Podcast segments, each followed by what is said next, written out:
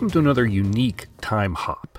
Uh, a couple weeks ago, I posted an old recording from Denver Starfest that kind of tied in really well with uh, the theme of the episode that was upcoming, which was Star Trek 2009. Hope you had a chance to go listen to both of those. Well, this time, our main episode is going to be on Watchmen, which is obviously an adaptation of the graphic novel. Well, as it happens, I did a panel at Denver Starfest back in 2013 about adaptations, bringing print to screen. So, I don't know, I figured I'd throw that in here too.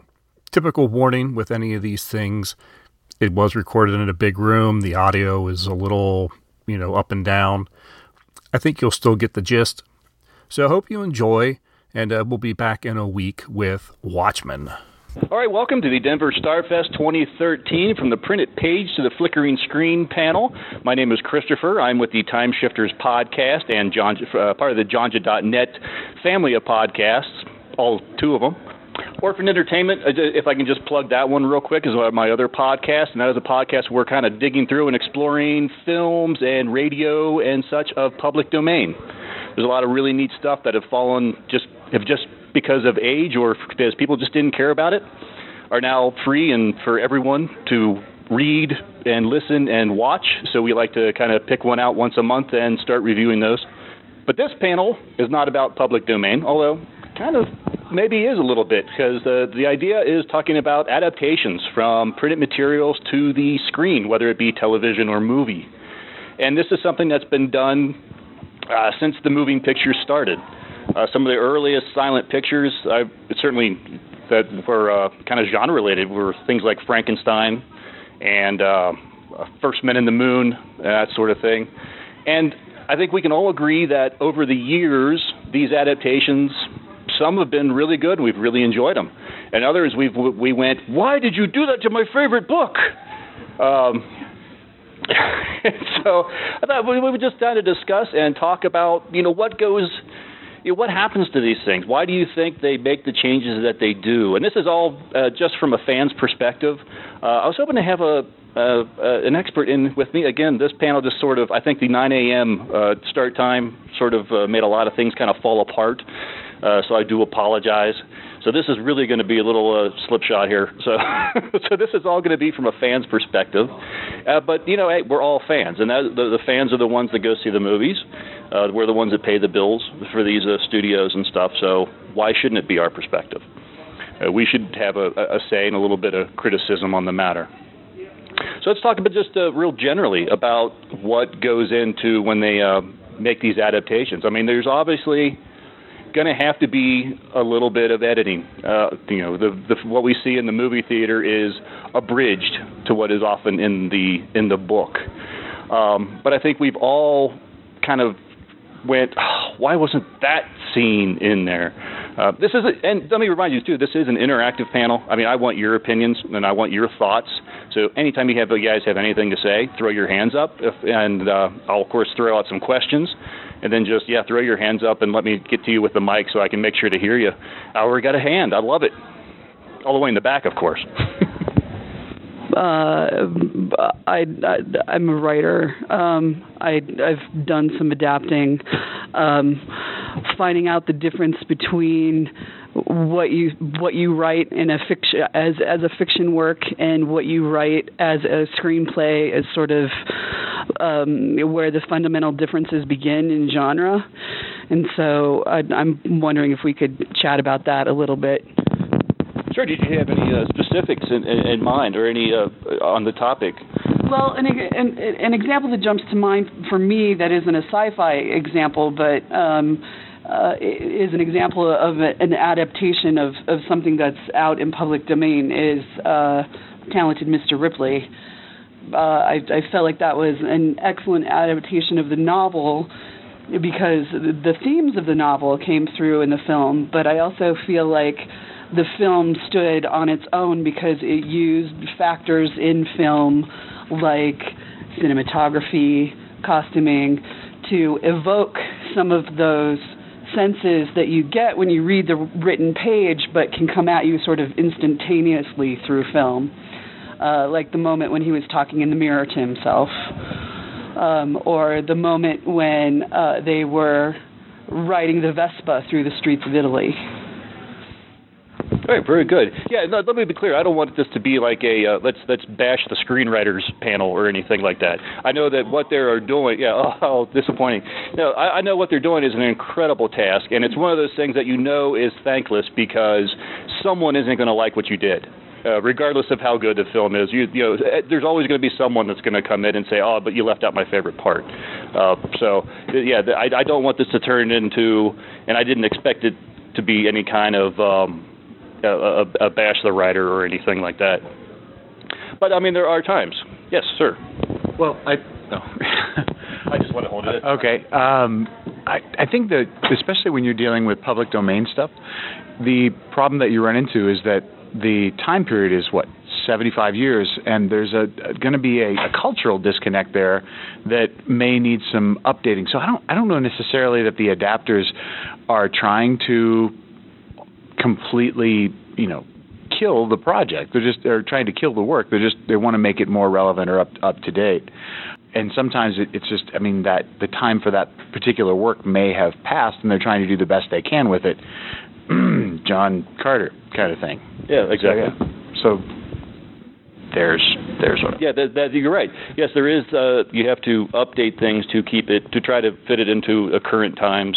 Um, something that was written in the late 1800s is going to have a lot of themes aren't going to hold up uh, to a 21st century audience. Uh, that is true of definitely the older stuff, but of course there's lots of adaptations that are more recent. Uh, which can be just sometimes it's the most popular thing, and so the studio wants to, you know, cash in on what they can, maybe, and and and bring it to a, a larger audience and so they uh, they do a film adaptation, thinking things like you know Hunger Games or, or, or Twilight or you know any number of those. Or even go back, you know, Jurassic Park. Uh, Jurassic Park was actually one that I felt was, you know, for the time and everything, I thought it was a great ad- adaptation of the book. No, you couldn't fit everything that was in that book. That's you got to remember. You you pick up some of these books, they're how thick? You know, a typical screenplay probably not even as thick as that book. you can't fit it all. And sometimes with something like, especially in the genre, you know, you can imagine it and you can put it on paper, but being able to put it on screen, again, you get the uh, issue with it, what can you do with it at the time. What's the ratio? I mean, the, at one point, I know it was said that uh, a, a page of of uh, screenplay is worth a minute of screen time, but I know it, it's not not really that necessarily anymore. It's still true. Is it about? It's about that. Yeah. So you're looking at you know if you're taking a 350 page novel and condensing it into an into a 122 or 120 page manuscript. I mean, you're you're going to have to try to keep only everything that drives the plot. But at the same time, there's the possibility of uplifting those things that were in there that maybe were a bit more turgid, like say Umberto Eco's "In the Name of the Rose." The book itself is is fairly ponderous, but it it moves forward very well. I mean, mostly making Franciscan monks into Scottish people is probably fine too. But I, it's, you know, I, I like Scottish people as as Russian submarine captains as well. So there you go. Yeah. Yeah, that's a, and that, that's actually a, a film that I really enjoy. The Name of the Rose. Yeah, uh, I've not, I have not read the original, you know, the the novel or anything that was based off, but it's it, it's a movie I really enjoyed. The movie is much it's much more gripping. Yes. Okay.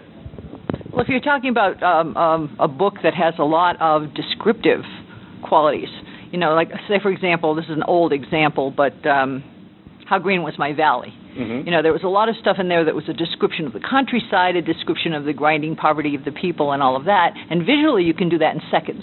Right. Yeah. You know, so so there's a playback there. But if it's something that's really dialogue intensive and you're, you're you know getting at little things and you're all sitting in one room and there's nothing you can do with that, then that's going to be a lot harder.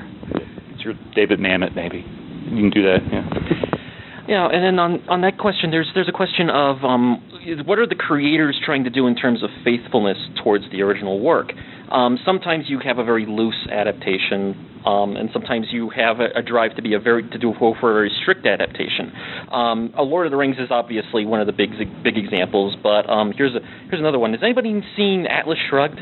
Yeah. yeah. Mm-hmm. Wow. Okay two people. That's that's kind of scary. Um, I'm sure it's on the list. I apologize. well, I mean, Atlas Shrugged that that movie, those movies are ideologically intended to be as you know close to the book as possible, to the point where they're probably actually going to do the entire three-hour speech in the, la- in the last movie. Oh, oh. they gotta. I mean, it's it's like otherwise the ghost of Anne Rand will come up and eat their soul or something. but yeah, I mean, so there's so there's a question there. I mean, is how how faithful is you? What am I trying to say? I don't know. I, I guess I just made my point. Yeah, I think oh, yeah, you made a fine point, and I do the same thing. I, I start I start and start and start, and then I think, what was I trying to say? I hope I said it. Yeah, I hope I said it. Um, well, I think one of uh, one of the big uh, issues with with um, adaptation is how uh, something that really plays into is how big the fan base is. Um, you know, if you have something like you know Harry Potter, obviously, or Twilight or Hunger Games, um, maybe not so Twilight. Uh, you have you know, especially um, Harry Potter and the Hunger Games, there's so many little things in those books that, you know, to one person might not seem so important, but like to another, you know, Harry Potter fan or, or Hunger Games fan is one of their favorite parts. Like Spew from Harry Potter wasn't in the movies, and people got so upset about it. Um, or Hermione's dress was not periwinkle, and everyone got so upset about it. Um, where in reality, you know, you look at um, some of the little details, and uh, when it comes to uh, you know making more people, I mean, movies make more people aware of the books just by you know people go and see the movies. Unfortunately, people don't read as much as they as they watch movies because it's easier to just sit back and watch a movie. Um, guilty. And guilty. Uh, and um, I think that movies do a great job of making people aware of these amazing stories. And so I think what sometimes fans forget is that the important thing is to, you know, have people fall in love with the book as much as you have. You know, they'll see the movie and they'll go and they'll read the book, or even if they don't read the book, they see this amazing story, and sometimes maybe they'll miss a few things, but the story's still there and it's still just as important.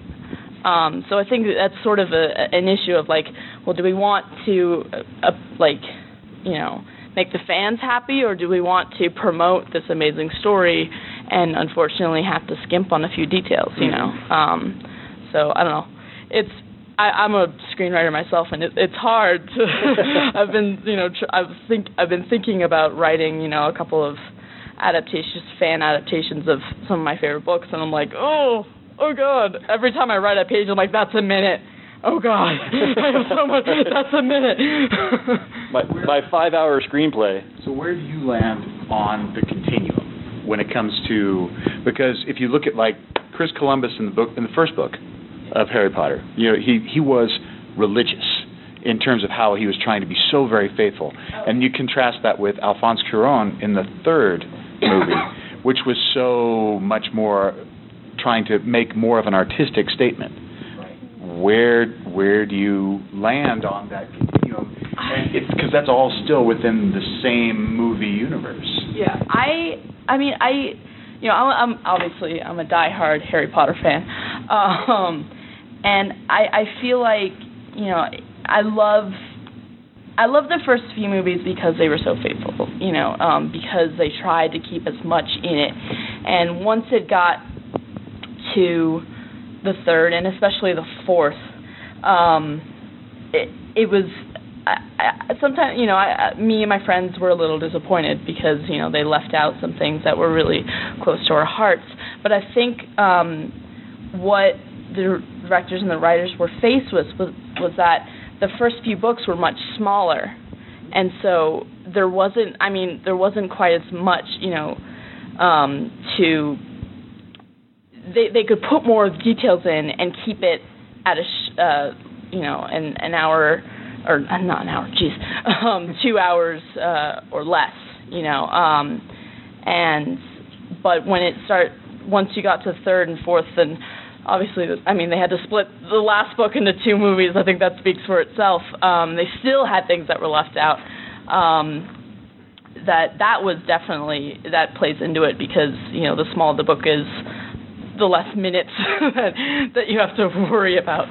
Well, I mean, you know, when when you're talking about stuff like uh, Deathly, you know, Deathly Hallows one and two, or um, Twilight Breaking Dawn one and two, and the book did not need to be two. No, but neither did, the, but you know, but really neither did Deathly Hallows. I mean, you could, if you were if you were willing to, you know, to to take the bullet, you could have condensed Deathly Hallows into one movie. There was one movie's worth of plot there. Yeah. Um, why they didn't was well, first of all, it was a financial decision because people go to see Harry Potter movies, and the thing they are they are ridiculously profitable. Therefore, you know, the more, More profitable, yeah. yeah, they will. The more Harry Potter movies, the better. But at the same time, they're trying to please the fans because they know the fans want to see everything in the last book because that's where everything comes together. And it's the last one. Yeah, exactly. So having one more to just sort of weed Until us prequel. off. Yeah. Yep. the inevitable prequel. See some hands raised down here. Any comments? I was just going to bring up the size of the source material you were talking about there. I mean, the first book is what 200 pages and big print, and then the third book was more like 900. I mean, so right there, and then the last book nearly a thousand or whatever, whatever it was. I mean, the size, it's huge change. Yes, uh, that's true.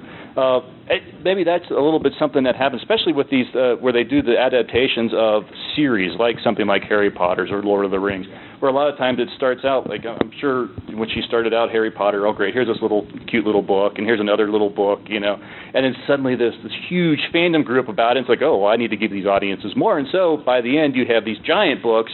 And then someone comes in, oh, we want to make a movie. I'm like, yeah, good luck with that. Yeah.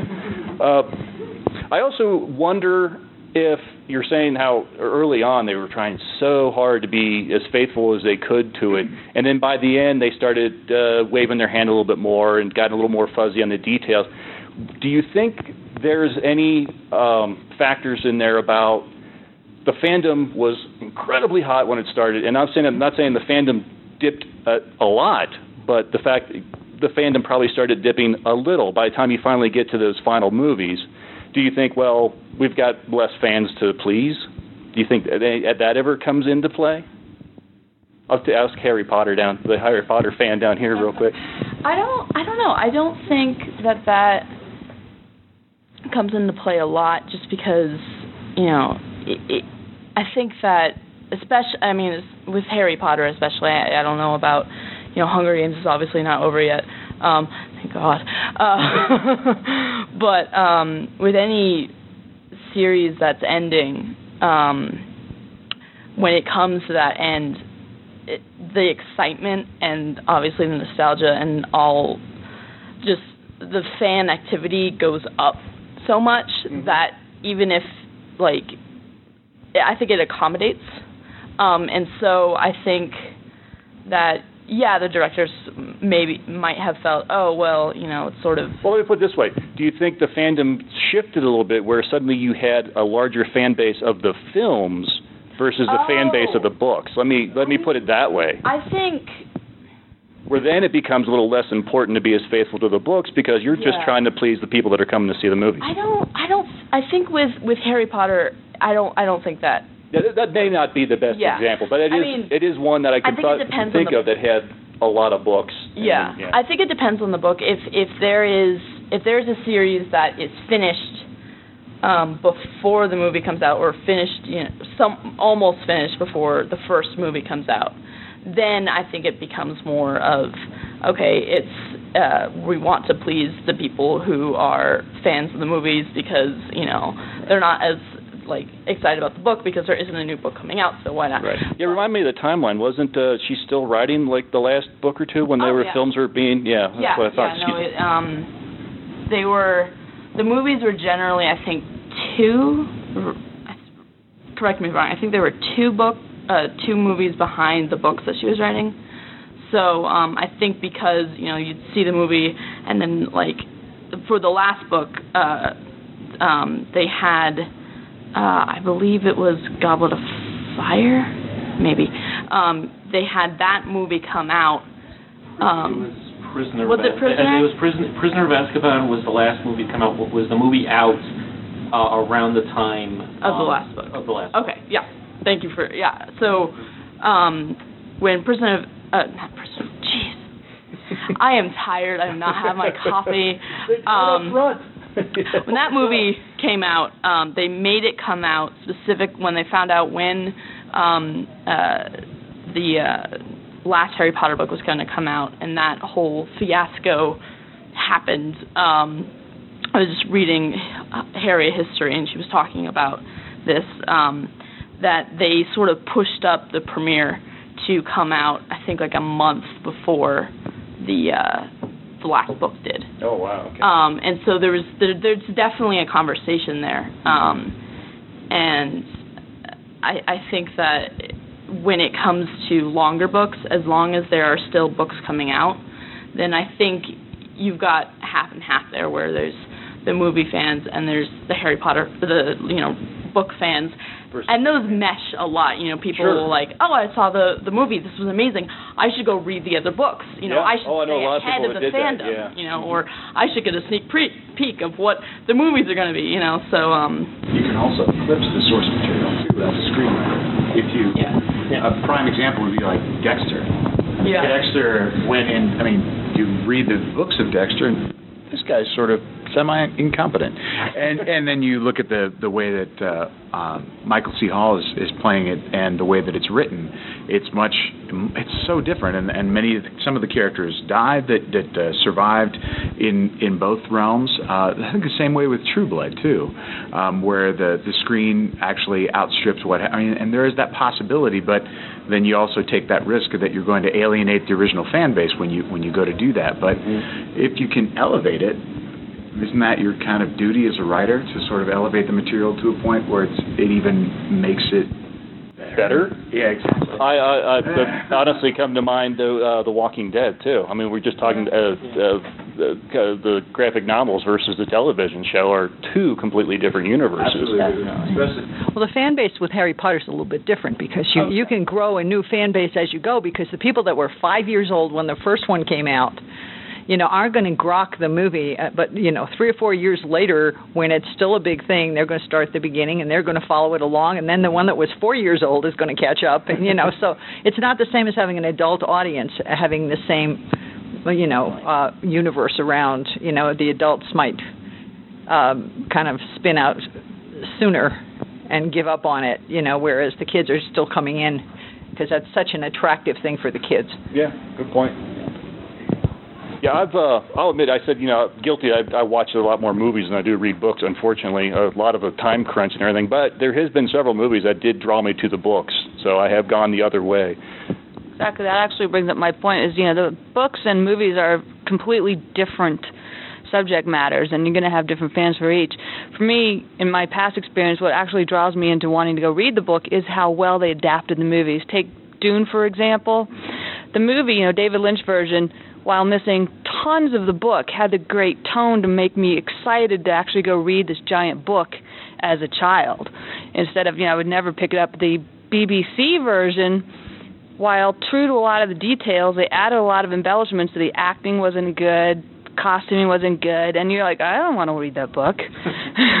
Whereas Lord of the Rings trilogy was the same thing. I tried the books as a kid, hated them, couldn't get very past them, then watched the movies, thought they were fantastic, went back and finally read the books. And John Carter was the same thing. I I loved the movie. Yeah, they didn't do the greatest job. There's a lot of things to it. They changed some stuff, but I mean, if you read the books, he gets to Mars by looking at Mars, and then he's on Mars. You, that you can't translate that to a movie. You can't go, and he's on Mars. So they had to develop some things and you know, a plausible character driven to get to that point. And you know, Dejah Thoris in the books is like, oh, hi, I'm the princess great. it's like I'm not going to read that. So I went back and read the whole series of John Carter after watching the Sci-Fi Channel came up with an adaptation of it. Was miserable after watching that. My dad was so excited. He called me and says, "The books I kept telling you to read. There's now watch the movie." I watched the movie and went, "Never, ever, ever will I read the book. Never." So luckily, you know, as much as people hate the Disney version, the Disney version made me read the books. I was so excited, and I loved every book, and I would have never gotten there. Sometimes, though, the adaptation does detract from, uh, you know, from the from the source material. I mean, take John Carter for example. In the books, everybody's naked. Yeah. and you know, and that that's it. You know, and you can't really do that on. Uh, you, you can't really do that in, in a movie adaptation. Really, you think? Yeah. the whole the tone of the movie and the sense, you know, sense of the books is where you're trying to go with the feel for it to make you go back and want to read the books and then really see where the source material was. Yeah. And that's the point to the movie. It's good as I mean, John Carter is, is great as far as setting the groundworks and the structure for being a fan, and, and you know, like what Tarzan is, is is also wonderful. But I think the only problem with John Carter, it's it's again because it's it's it's not, I think now it's a public domain work, isn't it? Uh, the original John Carter, yes. Yeah, and it's just the problem is is that there have been so many riffs and changes to that genre that the superhero has gone so much farther to take it back and it's like, "Oh, yeah, he's amazing. He jumps." He does and nope, he just jumps. Yeah. Oh, that could be good 20 minutes. Yeah, my, my biggest, You know. John Carter has a lot of problems, or it, or it had a lot of problems in its production, but almost none of them are actually applicable to you know the adaptation of the work. The original and to know where it came from is so valuable. It's just that everything seemed to have, yeah, moved forward from that point. And it's kind of like it's hard to go back and for for the film audience to go back and see the value of that character. Then. That's a rough one. I think things like Harry Potter, Lord of the Rings. I think you, well, maybe Lord of the Rings that might be a little fuzzy, but definitely like things like Harry Potter and you know the Twilights or whatever. That's a little easier to take for the audience. Uh, yeah, going all the way back, you know, 200 years to John Carter, another story. You brought, you brought up one thing that really bugs me about film adaptations is they need to trust the audience better. You were talking about you can't just get him to Mars by him looking at Mars. I say, why not? You know, why not take that just, yeah, who knows how he got here?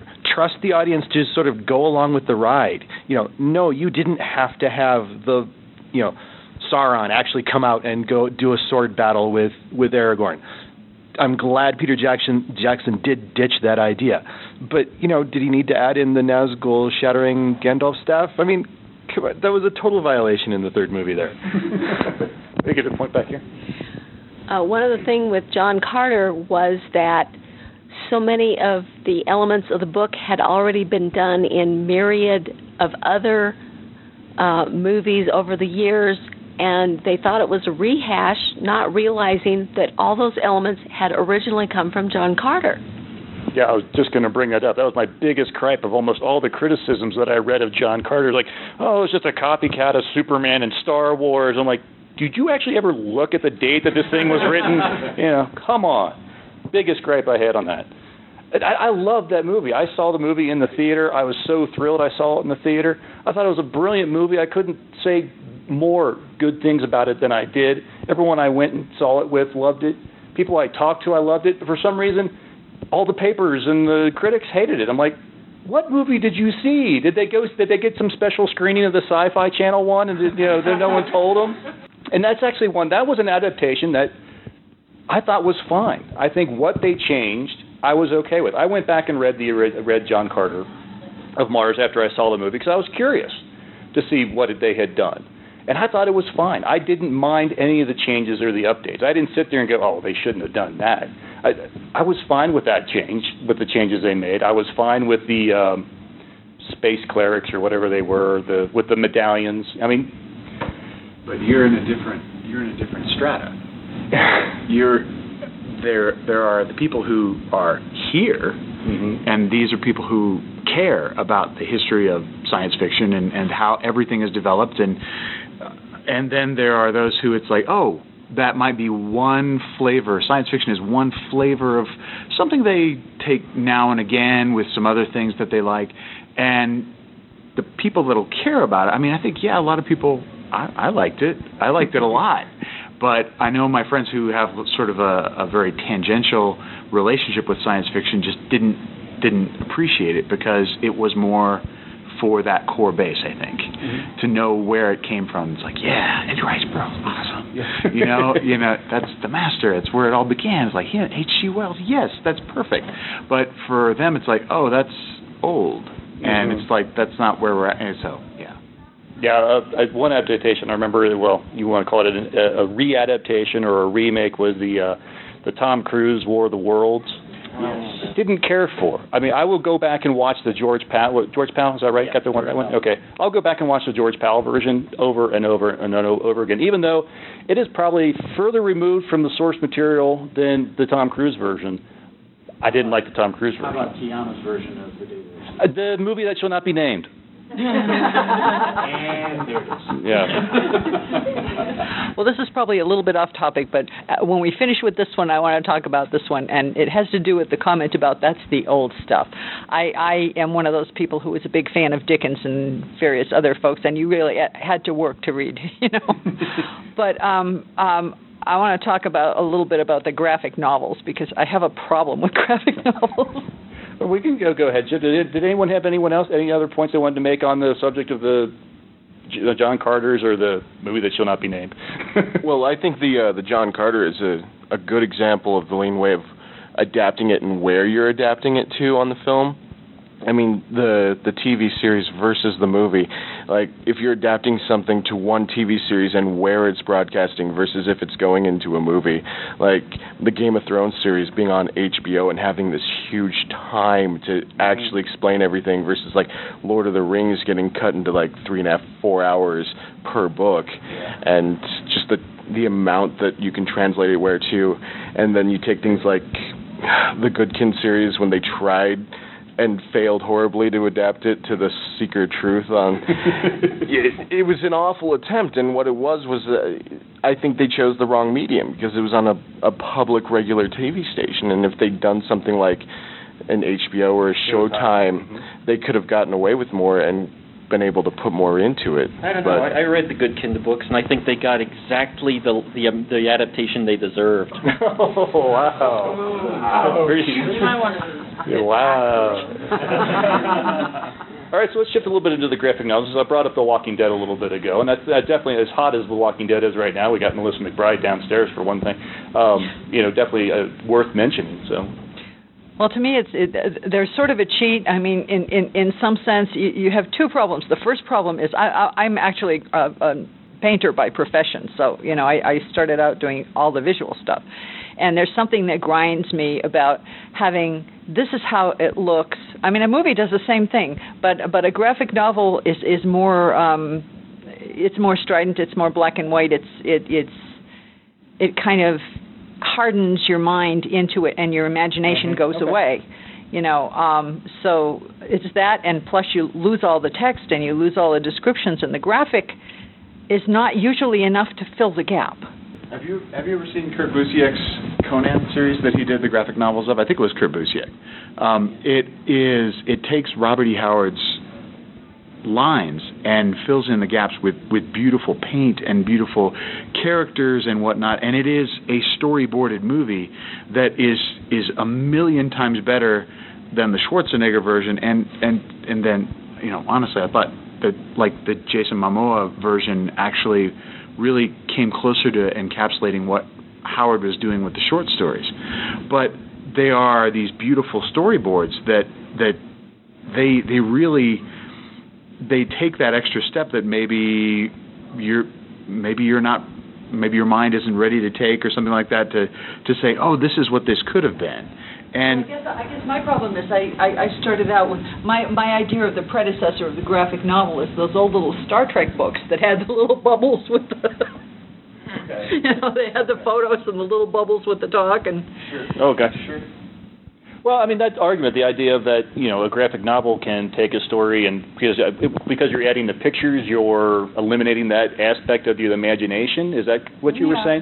Well, that same argument can be said about any movie adaptation too. If you're you're showing the pictures, you're showing it. There's your imag. You don't need to think about and use your imagination about oh what what does this look like because it, someone else has done it for you. Um, and that's where but honestly though i think that can help like i said i've gone to some movies and then gone back to their source material to try to see where they've come from and everything. And sometimes especially when you're dealing with some older novels or stories i think it kind of helps to have that image in your head that you can sort of place in there because sometimes the the language or the descriptions they might be describing something that hasn't existed in a hundred years you know you don't it's a it, it i think sometimes it helps to have those images in your head or that characterization in your head when you go back to those to just sort of help help you understand the, the source material? I think um, I think it's really difficult uh, to take um, a movie or or a, or a, a book and turn it into a graphic novel. Um, I think people who do it well should really be applauded because it's diff- it's extremely difficult because you know you people especially not even just to you know make it good but to get people to buy it and to to want to see it. Because a lot of I I mean I've had I've been guilty of this myself. You know I'll walk into a comic book store and I'll see like you know a Star Trek comic or a Doctor Who comic and I'm like uh, like uh like don't get me wrong i'm a fan of fan fiction but this is just weird. Um like sometimes it's sort of like i just you know. But um there are really amazing uh graphic adaptations of of of stories that we've already come to know and love and i think it's just like when it comes to making a book into a movie you know obviously there is writing there that goes to um the writing and the screenplay. Um but when it comes to a book to a graphic novel, obviously there's writing there, but it's it's I think it's more difficult because obviously there's it's harder to be like, oh, this is, you know, the description. Like you have to take it and you have to really be able to take the imagery that's in a book and put it to that and depending on the book there might not be as much imagery um that it you know it might be more when it's more dialogue based you're like okay what do these characters look like? How do i make this believable? But graphic novels are storyboarded the exact same way as films are in many cases. Right. And they're able to take but it's they're also able to take time and change time and show different ways that time is expressed in terms of a graphic novel. Like you might have someone who is, you know, you'll see a you'll see a punch come back, but you won't necessarily see the punch land, but you know that it did because you see the results of that later on. Like I, I don't know if you've read the book Scott McCloud's Understanding Comics, but it's a really, I mean, it's fascinating and it, it takes in all of the things that the graphic novel can do is is pretty magical, and it is a, a nice large stride towards the text which is only your imagination and the literal visual truth of the film, it's a wonderful intermediary step that still has you playing. You need to fill in the blanks with your with your mind as well. Um, I, I think that's definitely something that needs to be considered. So. Anybody else have any points on that? Well, it's just uh, when you're looking at those kind of adaptations, each one's going to speak to a different audience and a different part of your imagination as well. And I think a great example of that was The Stand, because Stephen King's The Stand, you have all three adaptations available, and all three speak to you differently as you're taking them in. And I mean, you can put different things into the graphic novel that you can versus into the film, and you you get different feels out of it each way. So. Oh, absolutely, and yeah, uh, a, a fan of one is not necessarily going to be a fan of another, or you know maybe someone will be a fan of two of them. Uh, I was just thinking of ap- adaptations of graphic novels to movies, like Frank Miller, you know, 300. Um, Sin City. Sin City. Yes, yeah. You know, where the visual style in the graphic novel in Sin City is beautiful. Mm. I mean, it was so influenced by the art mm-hmm. that he pulled into it. I, I think that's what was uh, really helped that. That's why I love Sin City so much, is because it was this. It was uh, like moving pictures from the graph. I, it's hard to describe. Frank Miller was also given a co-director credit right. on mm-hmm. that one yeah. because of the storyboarding. Yeah, no, I really loved it because it was so artistic. Yeah, but the colors, they they lit. I, I like the Watchmen, honestly. Yeah. I think that's it. I mean, your point over there that comics and graphic novels are very different. I mean, they're they're written very differently. They're pictured very differently. So when you're talking about the Star Trek thing, that's a comic and yeah, they don't adapt well. They're fun. It's great for kids to get into and want to read and get into wanting to art and read and start reading. They would, you know, finally maybe hopefully read books. But it's a great place to start. But graphic novels are very very different. They really are about the imagery of you see the picture and you can imagine more and go more with that. And they have better writing in the small writing that they have in it, and it is a they adapt very well into movies because they start visually and then they move more into a movie. They're not trying to make it from a book. Those don't come across so well. But then I want them to bring back miniseries.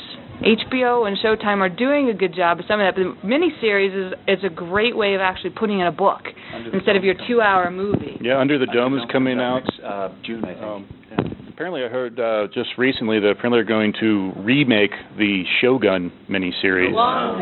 The original Shogun miniseries is just absolutely phenomenal, which of course makes whenever they tag on the word remake to something that makes me a little nervous. I'm trying I'm trying so hard to keep an open mind on remakes. Reboot, yeah, they all say reimagining. Reimagining's the new one. I think that's the one that kind of that I that I use so I can sort of uh, swallow it a little better. Someone mentioned um well, someone mentioned the movie that shall not be named, but the original, The Day the Earth Stood Still. I'll name that one. Now, have, has anybody read Farewell to the Master, of which that was based? Anybody? No. Interesting. Farewell to the Master. This was a real interesting one because there are just little bits and pieces in that short. It's a short story. It's only you know a dozen, about two dozen pages. It's not that long, and there's only just when you watch the movie, you read the the, the, the short story. There's just little elements within the short story that appear within the movie. And so I, it really falls down to that. You almost wonder if it was the okay. We've got this movie, and it's a lot like this, so maybe we better make sure we buy the rights, just to make sure. uh, there is a giant robot. There is a spaceship that lands, and uh, and really that's about it. Uh, I don't even think the robot's not. E- it's not even called Gort. He has some different name, um, and the and the end is similar, but it's a real interesting. Um, I would really recommend it. It's a short read. Like I said, it's only maybe two dozen pages. It's a real short story. Farewell to the Master. Farewell to the Master. And uh, and that's it's public domain, so you can find it easy. And it, it's just as far as um, I'm trying to put my words that are in my head actually out of my mouth. Sorry. It's a real neat uh, look at how some things are adapted just based on, hey, this is a really great idea. Let's see what we can do with it and expound on it and they did a really brilliant job with the uh, with the original film. And as I understand it, the second film, not so much. So. Whoa, I'm Klaatu. what is that? How much time do we got? I know we're kind of we started a few minutes late. We got about ten minutes. Okay. Does anybody have anything else they wanted to bring up? I'm kind of. Yeah, sure. This is this is kind of an outlier. Um, how many how many anime fans in the audience? Oh, interesting. Yeah. Cool. Right. Well, I mean, how many of you have actually read any of the manga that some of the most popular anime are available? Right. Mm-hmm. I mean, that that's an interesting that's an interesting situation because a lot of times when a manga is adapted into an anime, usually it's done midstream. It starts with the first couple dozen chapters of you know of the manga and then it catches up to where the creator is but the creator is running on a weekly schedule or a monthly schedule and they can't actually keep re- making content for it. And so you get wildly divergent stuff in a lot of anime. A good example um, full metal alchemist was a tv series and it got to about the first i want to say first third of the pl- of of the plot of the of the manga, which only just finished. This started like 15 years ago, and it um, and they didn't have any more chapters to adapt, so they went their own direction, and it was it was absolutely brilliant in a way, but um, yeah. Uh, so I mean, there there's there's that adaptation. There's that thing in the adaptation where you've got your um, creator where, where the creators sort of on on the one adaptation sort of outstrip the creators of the main work, which I think you see in Walking Dead because that's mm-hmm. also an ongoing um, comic series. Right, and Dexter as well. Yeah. Yeah. Yep. Yeah, uh, Walking Dead is a, a. I've been so scared to read the books uh, because I didn't want any spoilers. And but then uh, Melissa McBride was coming to Starfest. I'm like, well, I'm kind of curious. What was her? What's Carol like in the book? So I started doing just a little wiki research and things like that and everything. And I'm reading about her and I'm reading the situations that she's in, and it's like. That's not Carol. Yeah, that's not the Carol I know. I was thinking, you know what? I think it's okay to go read the books because it's a whole another universe. And you have uh, Rick has is in the in the in the uh, comics has lost a hand, which is something that Kirkman actually talked about uh, a couple of weeks ago on the Talking Dead. He said, "Man, I wish I hadn't done that." Because in the comics, you'll see Rick. It's like, well, what's Rick doing right now? It's like, well, he's buttoning his shirt. No, he's not buttoning his shirt because he only has one hand. and he's like, oh, he's going to open up this can. It's like, no. Nope, nope, and I have to have, a, I have to include another panel in the comic to hand the can to another person to open for Rick, which is kind of interesting. The changes he made, and then. um I, I don't want to spoil anything, so okay. Okay, good. Thank you. Yeah. Yeah, I'm I'm sure. I'm sure I'll read it and there'll be something, but I won't know it's a spoiler until I actually see it on the series. So that's I, I feel like I'm safe. Okay, one more down here. I'm going to, at the risk of getting myself in trouble with my mouth, I'm going to go back to the graphic novel for a minute. um, I do book reviews, and um, it's one of the things that people have asked me to review, and I'm going, I don't know where to start. so for for those of you who spend a lot of time with graphic novels, I need some tips. Ellen Moore. Alan Moore. Alan, if you're, you're what are were you looking for specifically in terms of? Are you, are you just looking for a place to start? Alan Alan Moore. Alan Alan Moore, not Ellen. Yeah, I said Ellen. I said Ellen. Alan. The Sandman Sandman book? series. Oh, yeah, very popular. He Yeah. won the World Fantasy Award, and then after he won the World Fantasy Award, they exempted graphic novels to keep him out of it. yeah, it's it's it's amazing. It, it references Shakespeare and mythology, and it's absolutely beautiful. And, and he's a lovely man if you ever get to meet him. He's the nicest person. I like the graphic novels. I'm not a comic book fan. Oh, Superheroes, that stuff. It's it's just not very good because I love reading books. That's why I'm with you. The comic books just don't have enough in there for me. But the graphic novels meet my expectations between movies and books to really enjoy the story. And then you go, oh, I want to see that on the screen. Oh, Swamp Thing. Yeah. And part of the thing with graphic novels is if you get the wrong illustrator, you Oh, know, sure. like um I read Patterson's uh Witch and Wizard graphic novel and I didn't think that much of the art. So you need the artist to bring the art forward. Mm-hmm. You know. an audiobook. Like if you have the wrong reader on a good on a good book, the wrong reader can absolutely kill the book. But it can also, but the right reader can take something middling and make it truly extraordinary too. Well, there's a part like I love Patricia Briggs, and her graphic novels are horrible. and it's like, and I mean, they're just trying to make money. Hmm. You know, it's like the, the X Files or any adaptation, uh, Jurassic Park by Topps.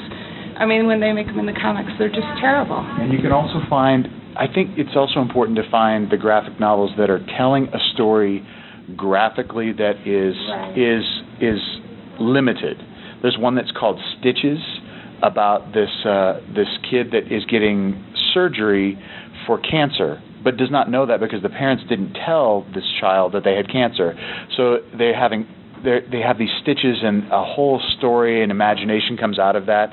There's another one about an artist who's dealing with her uh, her depression within the context of this, and it's not just guys and gals in tights, although those are awesome because I want to fly, and yeah. so, but you can find amazing stories that are well told within the graphic novel.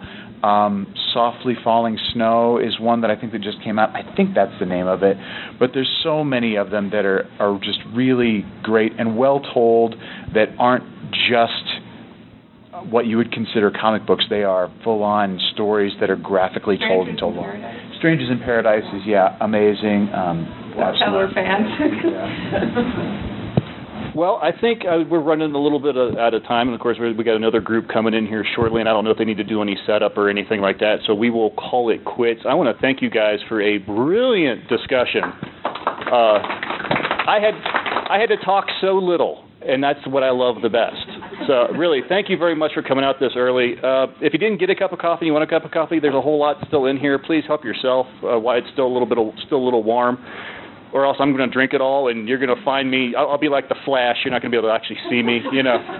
Uh, again, thank you very much. Uh, check out the Time Shifters podcast and jonja.net. Uh, we really appreciate it. Thank you.